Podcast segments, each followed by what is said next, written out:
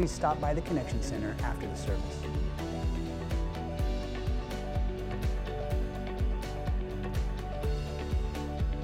If today is your first time with us, welcome. We are so glad you're here. If you have any questions or need any information, please swing by the Connection Center in the hallway after the service. There you will find friendly people and a delicious gift waiting for you.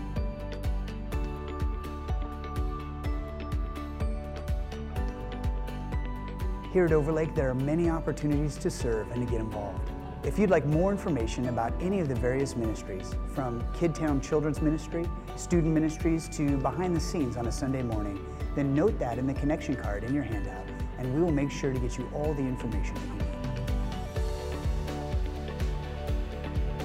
Thanks so much for being here today. We believe that church is more than just a building to gather in on a Sunday, but a family that can come together to worship the God who loves us and then head out in our community to share his love with others.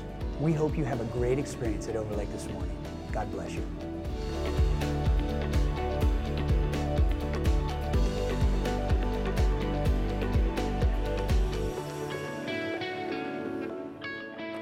Good morning, Overlake. Let's stand and worship Jesus this morning.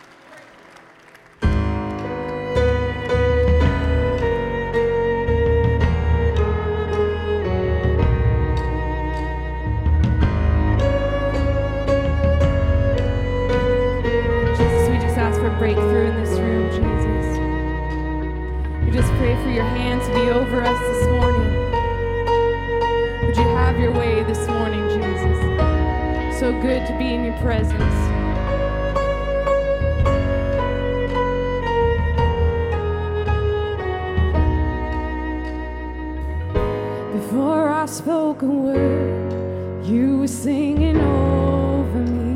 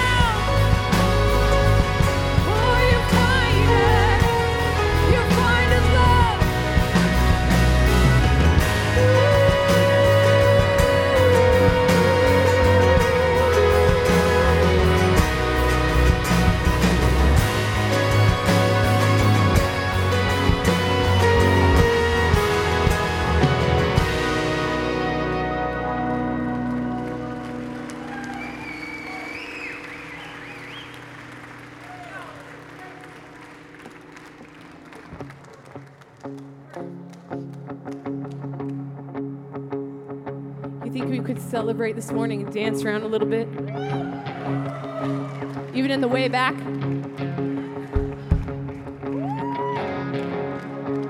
He is worthy of our praise this morning.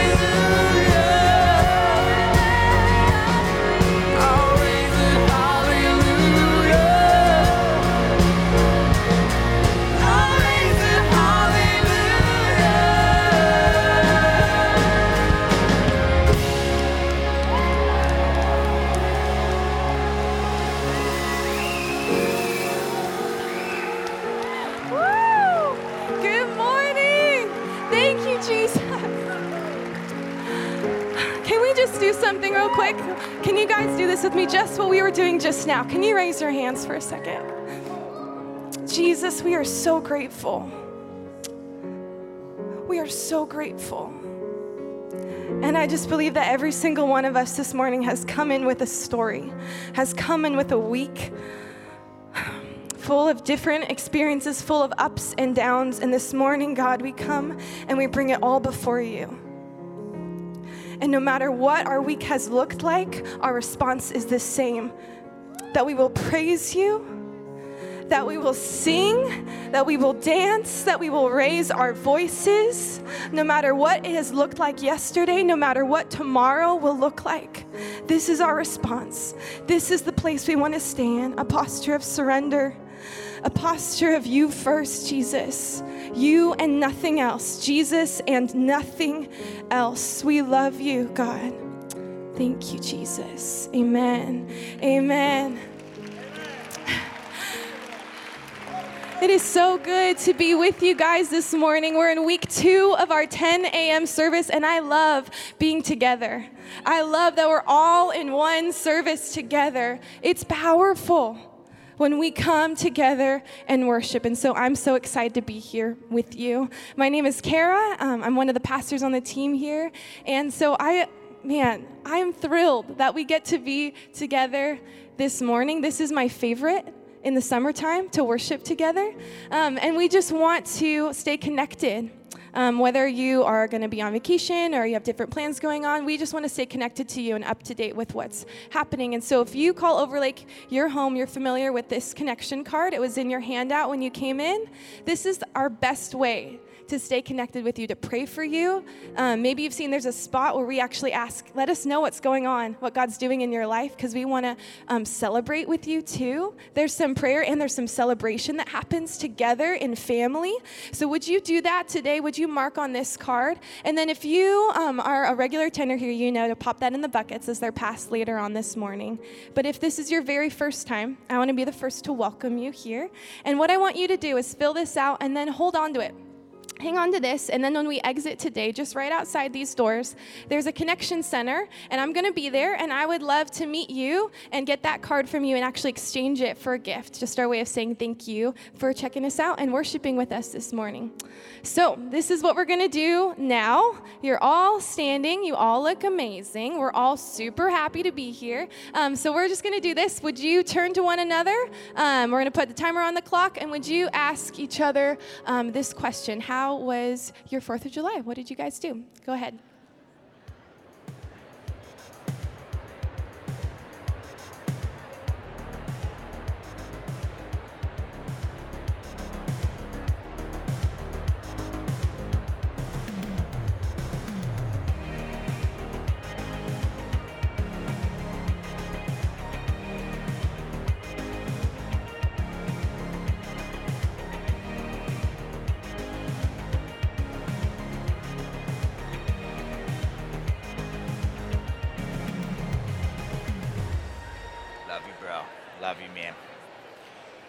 Uh, good morning. Good morning, Overlake. Good to see you. Good to see you. I'm Pat. I'm one of the pastors on the team here. We, we are in week two, week two of our summer series. We're just going to march through the book of Acts. Won't, won't get all the way through, but we're, we're going to get close. We're going we're to keep working our way through Acts, which means we're in Acts chapter 2 this week. Uh, but before we get there, I just want to reminisce just a little bit. And by reminisce, I mean just three days ago. Uh, Fourth of July, right? We had Fourth of July just a few days ago. And, uh, and, and so there's fireworks going off. There's like, there's, there's coolers loaded with beverages. There's picnic tables full. Everyone's wearing red, white, and blue. Even, even dogs are, are, are dressed up for the occasion. Uh, and, and it's all because of this. We're all reminded of a democracy that started 243 years ago. We're, we're, we're reminded of the birth of something. Well, the chapter we're looking at today is also the birth of something. Something's been around way longer than 243 years. Something that's, that has stood the test of time, something that is alive and well. It's the birth of the church. So look around, everybody, look around in this moment, look around in this room. Guys, you're a part of something that's 2,000 years old. Tell the person next to you, tell, tell them, you look pretty good for being 2,000 years old. 2,000 years old, we're going to look at the birth of not a country, but of a new community, of a new humanity that God has in mind for this world. And so that's what we get to discover together.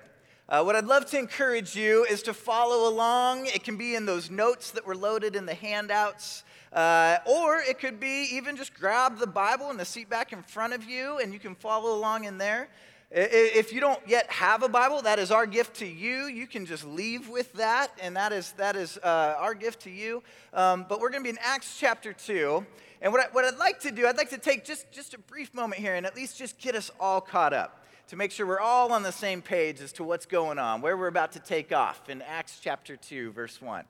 And so you, you got to know this that when we pick it up, 50 days prior to the event we're about to read together, 50 days prior, exactly, and, I, and I'll tell you how we know it's 50 days prior in a minute, but 50 days prior was a huge festival, was a huge Jewish festival called Passover. And what happened on this particular Passover was that Jesus was killed, was murdered on a Roman cross, on an instrument of torture. He is killed. And he is literally dead. He dies. This is on a Friday. He dies. Three days later, so Friday, Saturday, Sunday, the very first Easter Sunday, that same man who was dead is resurrected, is alive. He walks out of a grave. And this is not an allegory. This is not, Christians believe this is a historical event, that he really died and he really rose again. And he dies so that death dies in him. And this is the good news that the life that he lives, he gives to those who would believe in him. And so, this happens about 50 days ago is, is when he was killed, resurrected on Easter Sunday. And for the next 40 days, what we have recorded is that he is actually walking and talking and teaching and eating with his followers, with his disciples. The resurrected Jesus, the one who was killed, is now alive. And he's actually continuing to teach about his favorite thing ever. If you read the New Testament, you, you know his favorite thing to teach and preach on is the kingdom of heaven, the kingdom of God. And that's what he goes to. He wants to make sure his followers get this. So for 40 days, this is what Jesus is doing with his followers. And then on the 40th day, what we have, and we, we, we learned this last week, Pastor Phil brought the message. Check it out online if you, if you missed. But, but Jesus ascends to heaven. And before he does, and that's in the witness, that's, it, that's, that's as his disciples are watching this happen, Jesus to go uh, to be with the Father in heaven, Jesus gives a very clear command to his followers.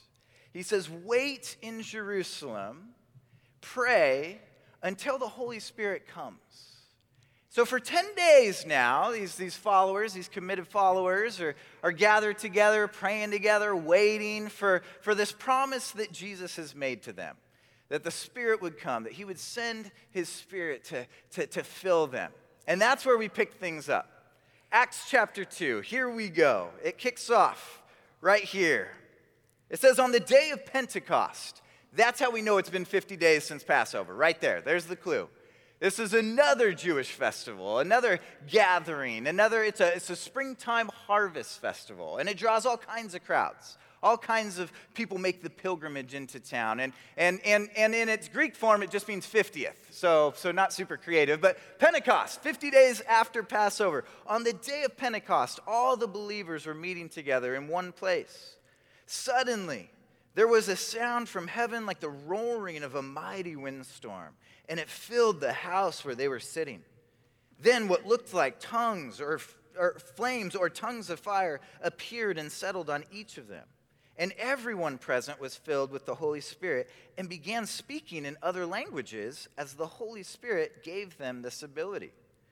At that time, there were devout Jews from every nation living in Jerusalem. Again, I mentioned kind of this pilgrimage that takes place, so a lot of people in town. When they heard the loud noise, everyone came running and they were bewildered to hear their own languages being spoken by the believers. I want to pause there and just, just mention a few things. One, there's this audible thing happening. It, it, it says there's this sound of like a, a mighty windstorm, rushing wind that fills this room. And then there's something visual that people see, and it's almost as if there's like fire raising, emanating from people's heads. I, am guessing it probably didn't look like Marv from Home Alone, although maybe that's what comes to mind. I, I, I don't think this was literal fire. I think there's a spiritual dynamic that's happening here as this presence of God falls upon people. And what it makes me think of as I just reflect on even those two things, kind of the wind and this fire, this flame, is it makes me think of in Genesis 2, you have God, and it says he breathes into Adam, into Adam. He breathes into the nostrils of man and gives him life. I think this wind, I, I, I, think somehow it's almost like, like the Spirit of God, God is breathing into the nostrils of the church, filling it with life. The fire that rests upon people. It makes me think of, of Exodus 3. You have Moses who's out tending the, to, to, tending the sheep, and he, and he sees this bush that's on fire, yet it's not being consumed. It's, it's like on fire, but not on fire. And it, and it, and it draws him in, and, and he has this moment with the presence of God.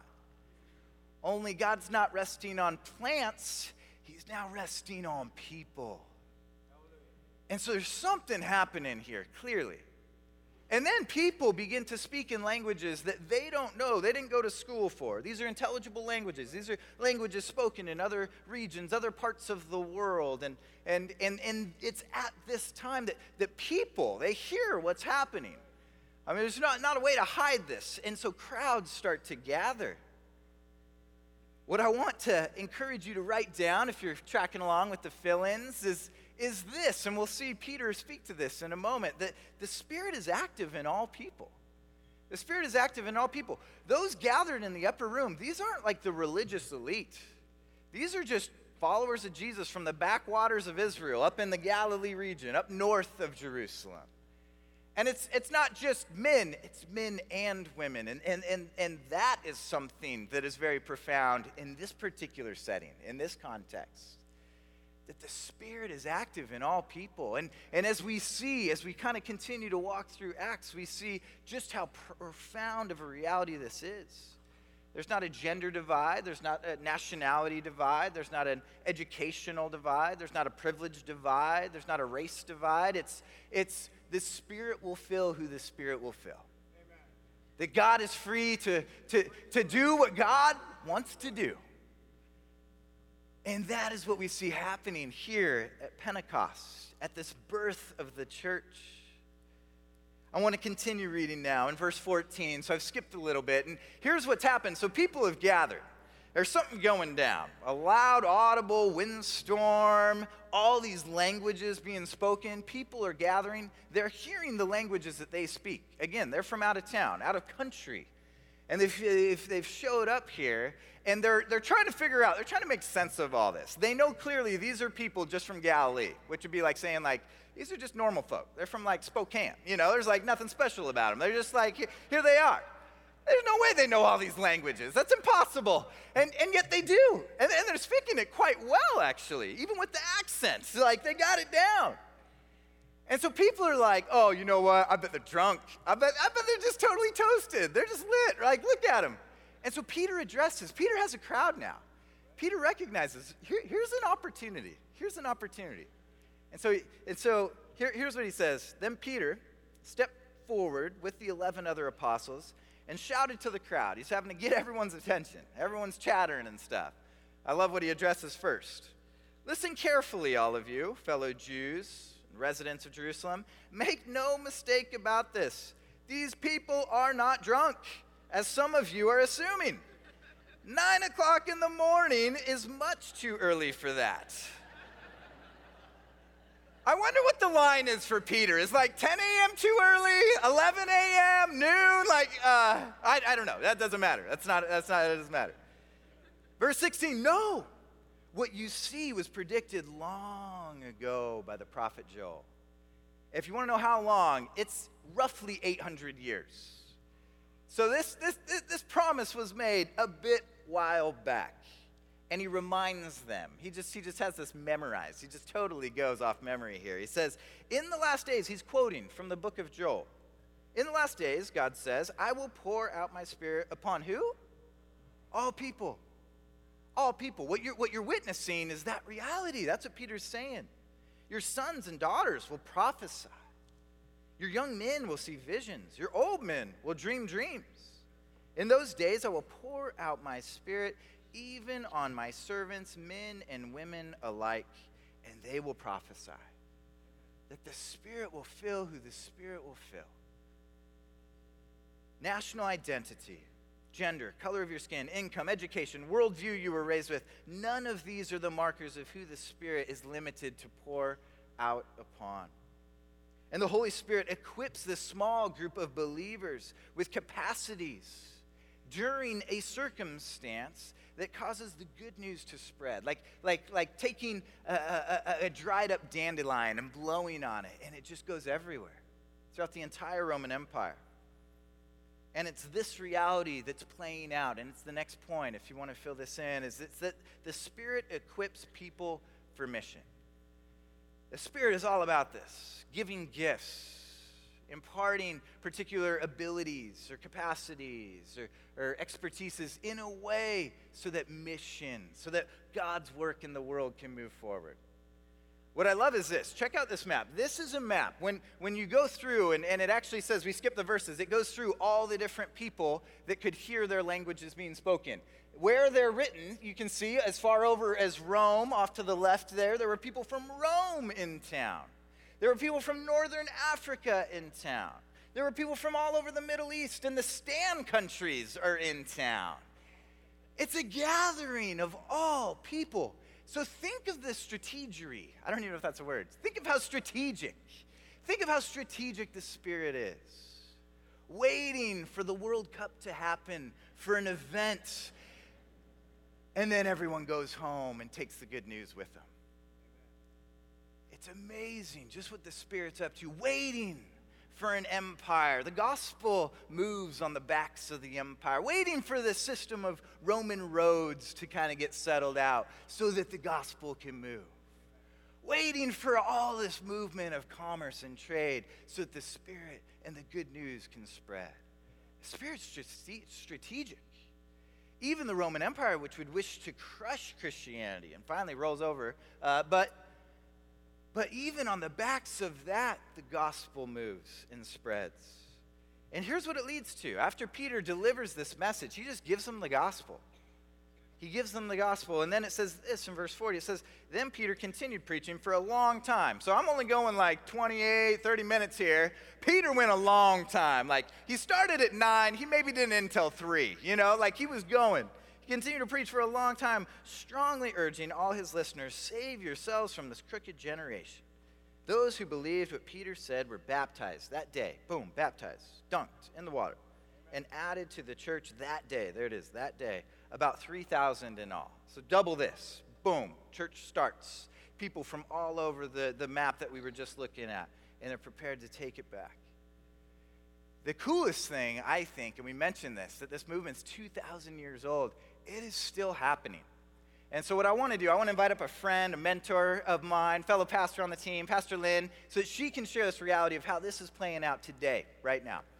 Yeah. Thanks. Isn't this exciting? I, I love, I love, love, love this passage. This is it. This is the birth of the church, the birth of Jesus' movement when he said, You will do greater things than I. I gotta, I gotta go to heaven. It wasn't about us as individuals, it was a collective, his body worldwide. Now, I, I recently Googled to go, how many churches are there worldwide? The problem is, is according to my good friend Google and other sources out there, they measure churches by buildings, right? So right now there's 37 million buildings and congregations meeting worldwide. But that is so small compared to what we know what we know is because of the things that are happening around the world, most of the movement is happening in living rooms, in courtyards, on the beaches, under banana trees. People are gathered together in places where they might have to hide from the government that's trying to seek to oppress them. I've had gatherings I've been part of that have been on beaches, and there's one that I know of that individual believers in this one country found each other in the supernatural way, and they meet on a mountaintop once a month. They travel there many, 8, 10, 15 hours to get to this location so they have a safe place to worship together as a body of believer. It's really impossible to know, but what we do know is God is moving. It's God's glory and His purposes that are being accomplished. So remember last week, Acts 1 8, if you're reading through Acts, and I would encourage you to track with us this summer, even when you go on vacation, read through the chapters and keep moving. Let, let the Spirit excite you for what He's doing. But Acts 1 8 says, Go and pray, and when my Spirit comes upon you, you will be my witnesses. And then Jesus tells them the, the different places they'll be the witnesses around the world, right? You will be my witnesses. It's not a command, it's actually a commission. It's a promise that we get to live into. And it is thrilling to be part of it. You know, first century Jerusalem, like Pat laid out, it was a gathering of people from every nation. And he equipped his people with a language they didn't speak. Think about that. I am only 8% proficient on Duolingo for Spanish. And some of you have been working on those Rosetta Stone and you know, you still can't quite get out a full sentence, right? This, this, there wasn't any time to log in. It was the move of the Spirit. And what I love about this passage is they declared the good works of God. That's what the NIV says. They declared the good works of God. And then it was Peter that preached. The, the gathering of the believers, they weren't the ones that preached, it was Peter. But they declared the good works of God. Friends, that is what we are to do. We go and show up in the least places and the lost places, and we declare the good works of God, and the Spirit does the rest. That verse 4 as the Holy Spirit gave them this ability, when you show up, the Spirit of God will do miraculous things. Our missionaries and partners, even teams, witness miraculous moments all the time, and then a lot of days of the everyday ordinary. We're hearing about dreams and visions all over the Muslim world where Jesus is revealing himself and then people are coming to faith. We're hearing stories where missionaries are out traveling and visiting and discipling people and they run out of gas in the middle of the night and there just so happens to be a liter gallon of gas sitting next to the roadside somewhere. I mean, it's just incredible living a life that's on the edge of allowing the Spirit to empower us. Uh, a few years ago, actually, is the first part of when I started working here. I took a group of people to Kenya to work with some ministry partners there. This team had prepped for months on doing a sport camp for street kids. So they were all ready with the sports equipment, who was teaching who what, you know, very hands on, servant oriented people. And um, I sent them on ahead. I had to meet with some partners first. They showed up the first day to pull their gear out of the bag. And the pastor said, Oh, wait, first, we're going to go to the local country hospital, and you need to pray over all the sick people and pray for God's miraculous healing on them. And they're all standing there a little in shell shock, going, What? Wait, what? We didn't prepare for this in our training. Yeah, that's what happens when you go out. You know, God shows up and does something different. So they were flexible. They went, they followed the pastor there. They were terrified because many of them had never prayed out loud. And for sure, many had not prayed for supernatural healing to fall on people. And they're going, I'm not sure I have that spiritual gift of healing. But they faithfully went room by room, laid hands on people, prayed over them. Then they came back. I showed up the next morning. They were really ticked at me. Lynn, why didn't you tell us this was going to happen? Like, I don't know. I didn't know it was going to happen either. So they start getting ready for their sport camp. They're pulling out sport gear out of the out of the duffel bags, and just as we're ready to launch, the pastor comes running up going, Mzungu, Mzungu, which means white people in Swahili.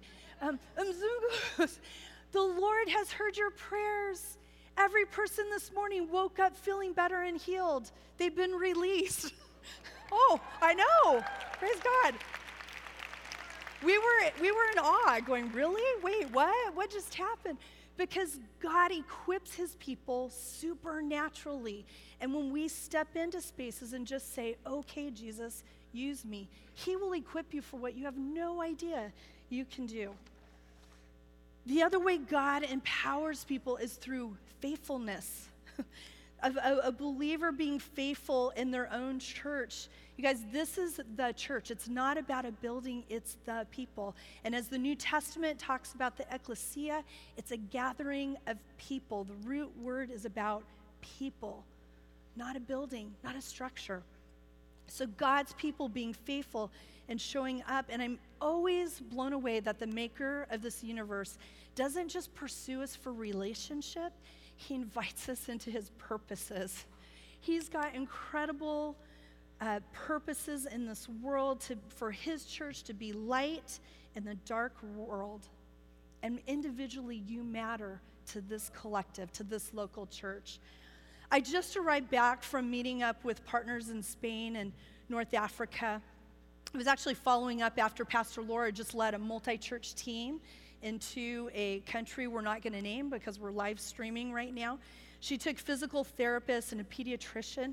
We had been partnering with this incredible um, Latina woman who is from a country in Latin America that's having its own issues.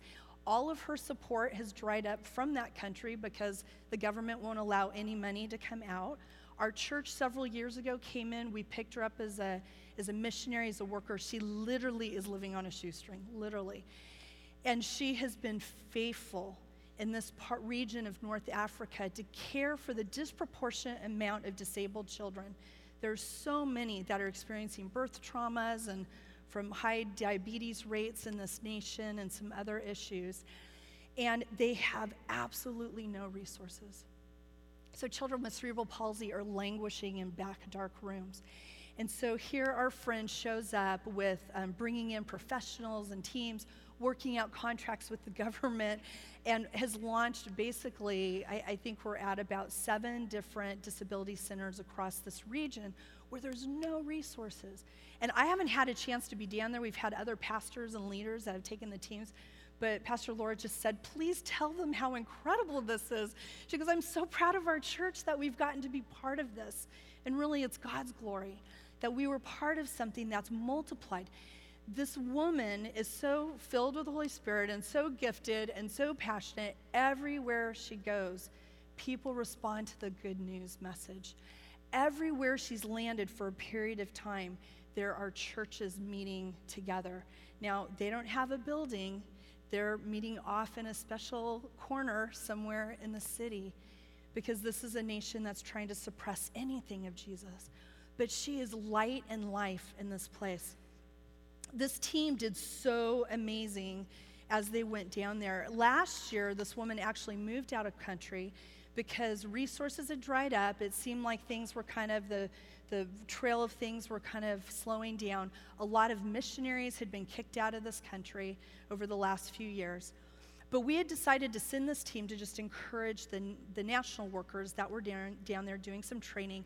But right before the team arrived, this woman felt like the Spirit was telling her that she needed to consider opening new work down, down in this new area. And she's like, oh, she begged and pleaded with the Lord because she really didn't want to do it. She says it's just desolate. There's not a lot of resources. It feels heavy and hard.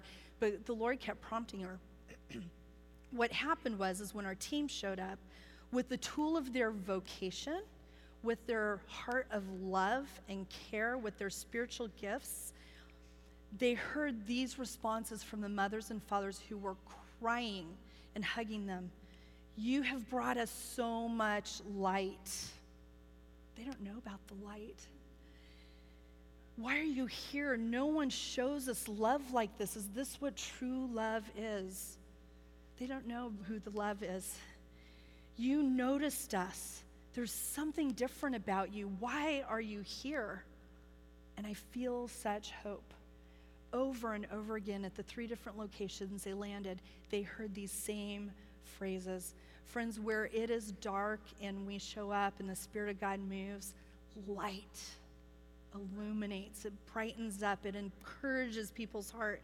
And the fire and the light and the wind move, and it's God moving. This short term team was faithful, and they just showed up, and God used them in a great way. I try to say this every time I'm on the platform, um, and any chance I get you matter. And I know some of you are faithful coming all the time invested in ministry, faithfully giving.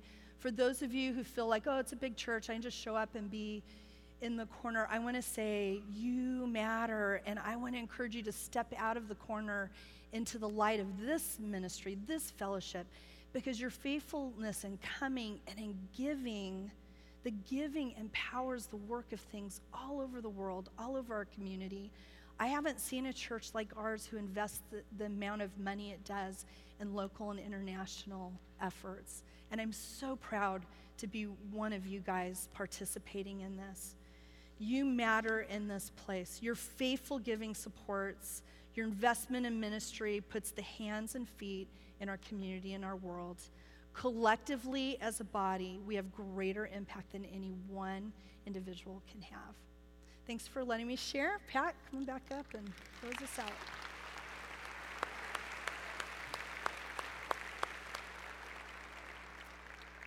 I think I could listen to stories with Lynn all day. Like, it's amazing. It is amazing. Yeah, let's clap again. Yeah. I, I, I just want to land with one, one final point, and, and, and, I'd be remiss to not actually camp out at least briefly as to where this chapter ends.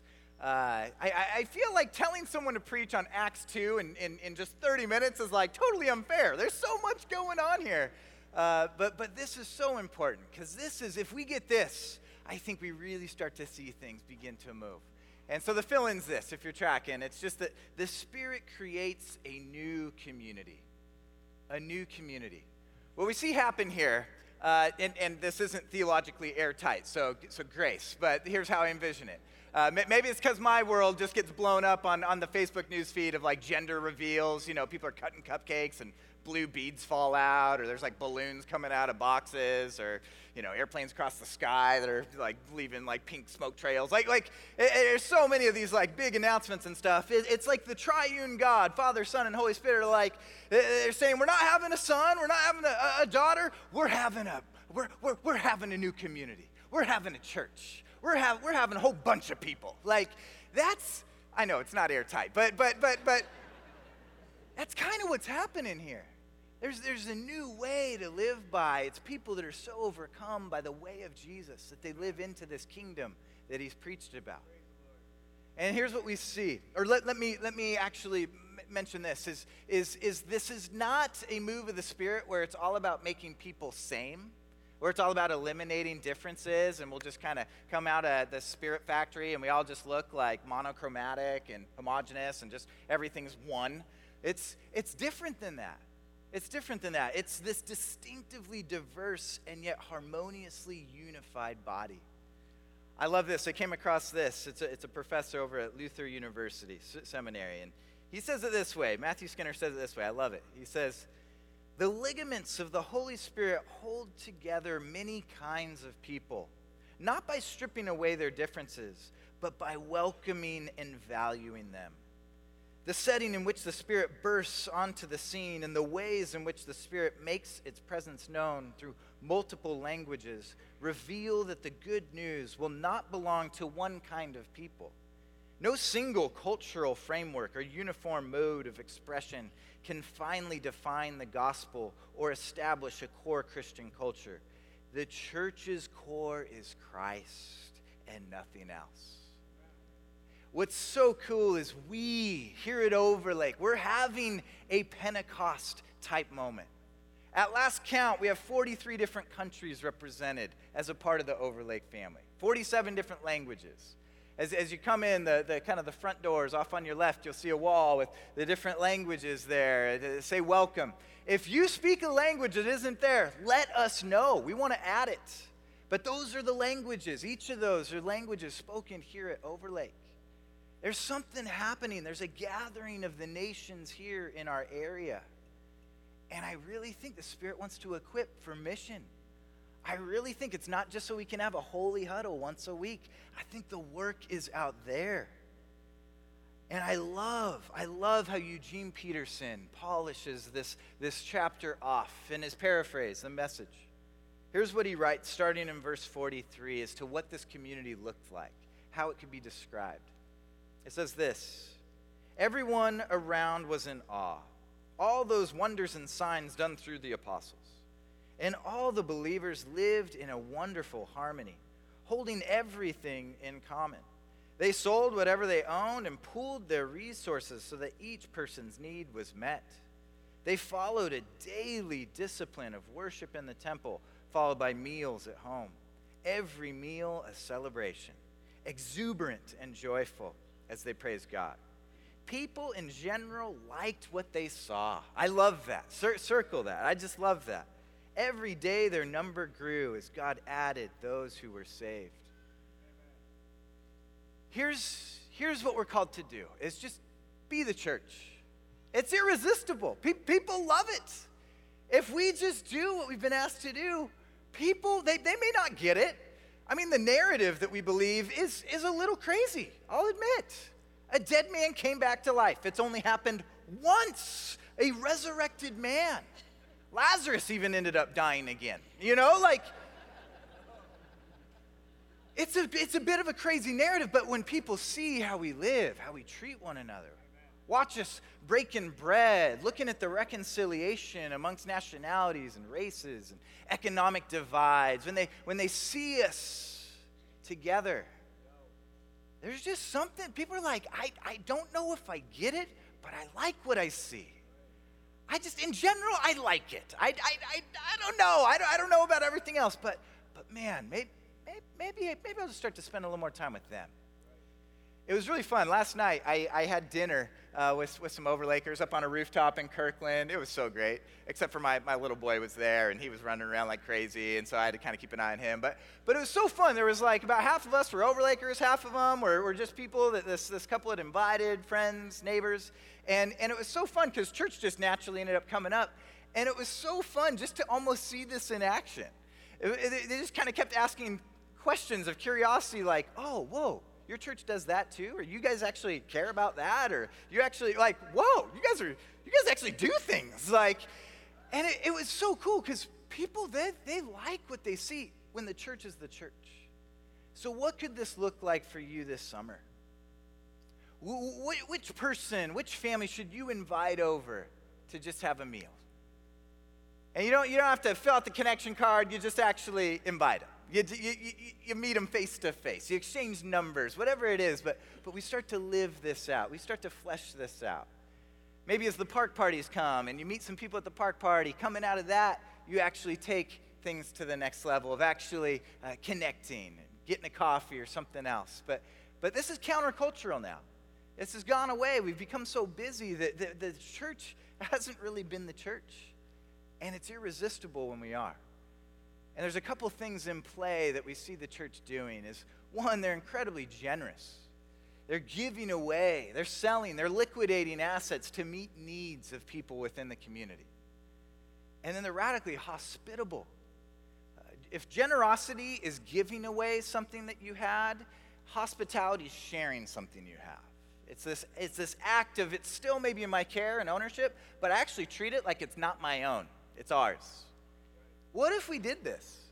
And, and this is, and I'm willing to make the rubber hit the road personally. I, I would never ask you guys to do something I wouldn't do personally. So here is a picture of a 1998 Honda Civic. If you have need of needing to borrow a car ever, we have two cars. We have two cars. You can borrow the Honda, you can't borrow the kid. Sailor, Sailor, I'll, I'll be honest. I, am on stage. I'm in a church. I should be honest. Sailor is covering the fact there's no hubcap on the on the on the front front wheel there. I know. I know, right? Now I gave it away, but I mean, actually, no. I should say this. If you want to borrow Sailor for a few hours, by all means, by all means. What's ours is yours. But uh, but ser- seriously, I mean this. My email's up there. If if your car's in the shop and you got no options, let me know. Hit me up. It's yours. It's ours. If you got family in town, instead of them wasting all this money on like having to take an Uber everywhere or the rental car costs, hit me up. Like we should figure this out and think how many resources we have in this room. The redundancy of our lives blows my mind, and that's what individualism, that's what independence has driven us to. The church is interdependent. The church is open-handed. The church is generous. So we get to live into this. And when people see that, what's it say? Did it say something like, and every day their number grew as God added those who were saved. It wasn't just like an Easter service, Christmas Eve service, every once in a while, maybe on a Sunday morning. It was an everyday thing. This is the invitation. This is the invitation as we get to be the church that we see birthed in Acts because we are part of that same community. Overlake, would you stand with me? We're going to respond in worship and and I'd love to just pray over us that this would be sealed, that, that the Spirit would even be on the move as to what would the Spirit be inviting you in particular to do coming out of this? What is it to share? What is it to give away? Who is it to invite over? Maybe what radical act is the Spirit inviting you to do to maybe pray for someone or do something that's outside your comfort zone? If there's 1,500 people in here, there's 1,500 different ways that the Spirit would be on the move. Let's pray. Lord, we just give you our lives, our time, our resources, everything we have. We are all in. We believe this. We believe it. So help us to live it. It is it's hard. I know we get mixed messages and we live in a culture that values things that you don't. And so help us discern which things are of you and which things to just leave behind. But we just want to worship you, tell you how much we love you, and and, and, and, and then Spirit, just just move, just speak, just just reveal to us what it is that you would be inviting us into. In Jesus' name, amen.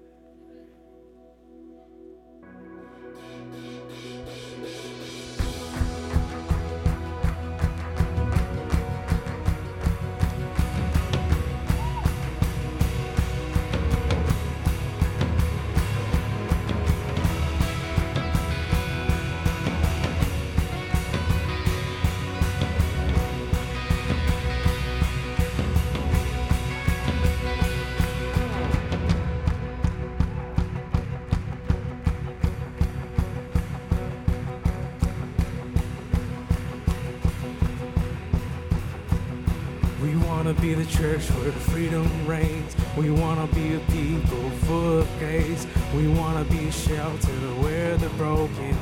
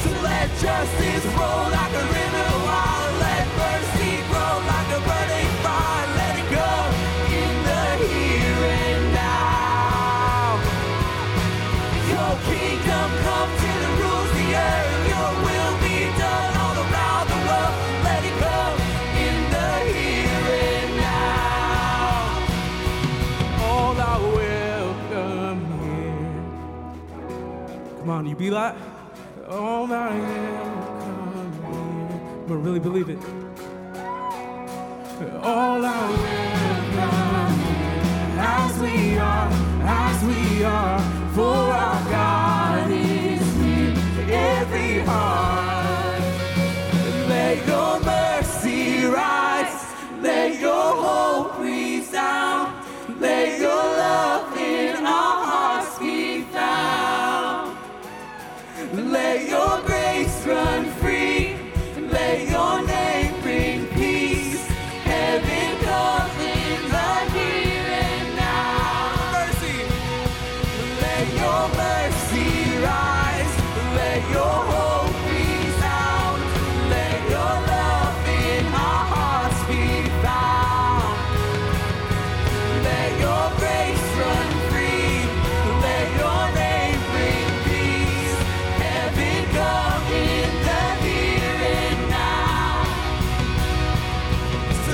justice for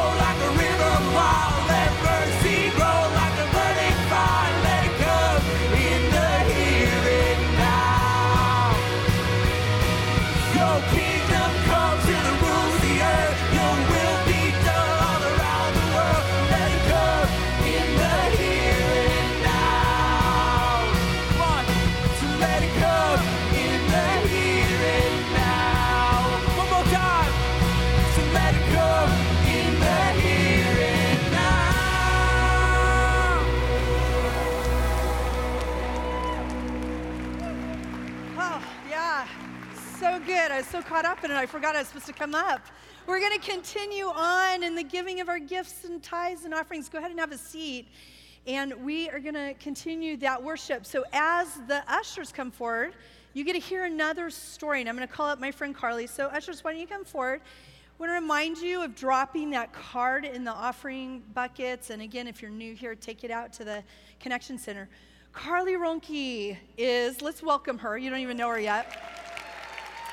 She literally was born in this church, well, or maybe at a local hospital, but then she came after week one, probably, because her parents, who are still members here at Overlake, or she is a kid who grew up in this ministry and got a passion for missions and started doing teams and then met this handsome young man in Italy who was the son of one of our ministry partners and then they married and now they're serving out of Europe focused on North Africa. So I wanted you to hear from Carly a couple of her stories of serving on the field.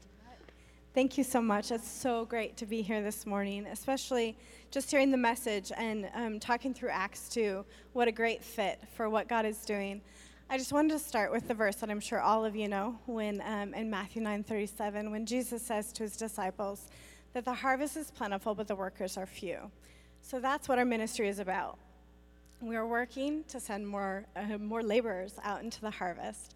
And right now, which is really exciting to me, we have seven workers, full time workers on the field. We have 13 who are in the training program getting ready to go long term.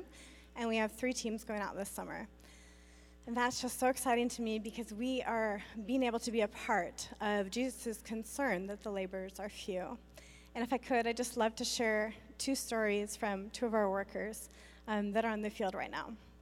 And one of these workers is Davide, and he's been on the field for about a year and a half now.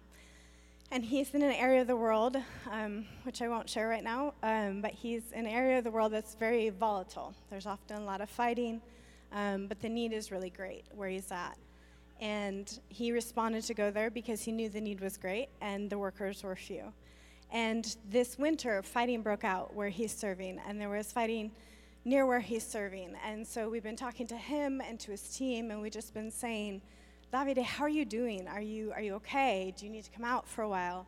Are you afraid? What, you know, update us. What's going on? And he said, No, I, I want to stay. I want to stay until I'm forced to leave because he believed not only the words uh, of Jesus that the laborers are few, but also his words in in Matthew 4 in John 4:35 when he said, "You say 4 months and then the harvest is ready. I tell you, lift up your eyes. The fields are white for harvest. The harvest is white." Or another version says it's ripe. And he believed that and he said, "No, the harvest is ripe. I'm going to stay because these people are ready. They're looking for hope. They want a savior." And he's had so many opportunities during the fighting and the conflict that's been going on to share the gospel. And the story of one more worker whose name is Marta, and she's been serving in the Middle East for about a year now. And um, she told us a story of this winter. She met a girl named Hannah. And um, after she met Hannah, Hannah was writing her c- consistently for a week and asking her over and over, Can we please meet? I just really want to talk to you. And so Marta agreed to meet with her. And the very first thing she said, as soon as she met with Marta, is, I am looking for the way, the truth, and the life. I prayed and asked God to show me the light. I don't believe in religion. I'm looking for relationship. Can you help me? And I know, I know. And Marta got tears in her eyes and was emotional, and she was able just to open the Bible and show her the verses where Jesus says he's those very things. And the very next week, um, Hannah called Marta and she said, I'm having really bad problems with my knee. I need to have surgery. I'm really worried. I don't know what to do. And Marta said, Let's pray in the name of Jesus for your knee. And so she met with her and she prayed in the name of Jesus that he would heal her knee. And he did. He healed her knee miraculously. She didn't have to have surgery. And now Hannah is meeting regularly, weekly with Marta, and they're going through Bible study together. Um, yeah, praise the Lord. It's exciting. Praise the Lord. So I think we, we hear or we know maybe that the harvest is plentiful, right? We know that maybe Lynn has shared or you've heard that there's over 6,000 unreached people groups still, and only 3% of missionaries serve among the unreached. Um, but do we believe that it's ripe? Do we believe that the harvests are white? Because I think when we believe that it's, that it's white, that it's ripe, it creates a sort of urgency in us to share the gospel.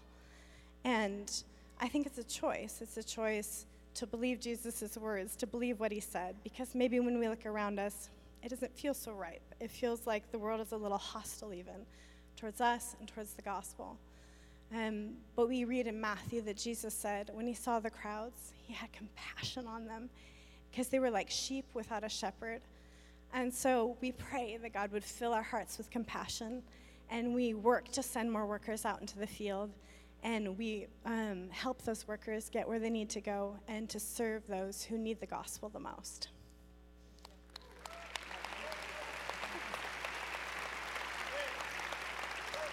It's very, it's very, very special to be able to hear from some of our workers on the field. We don't always get a chance to do this, but thank you for listening to the stories this morning. I hope that you are compelled.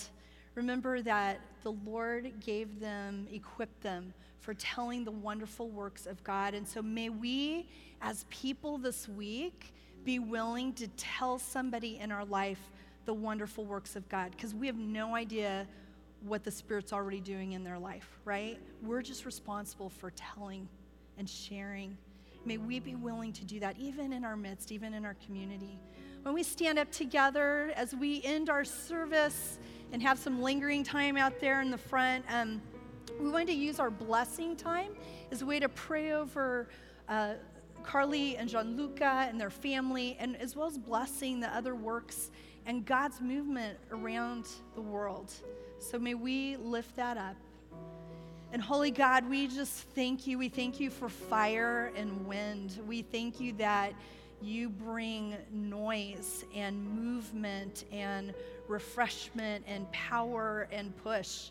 And so may we be your people who say yes this morning, yes to declaring your good works this week.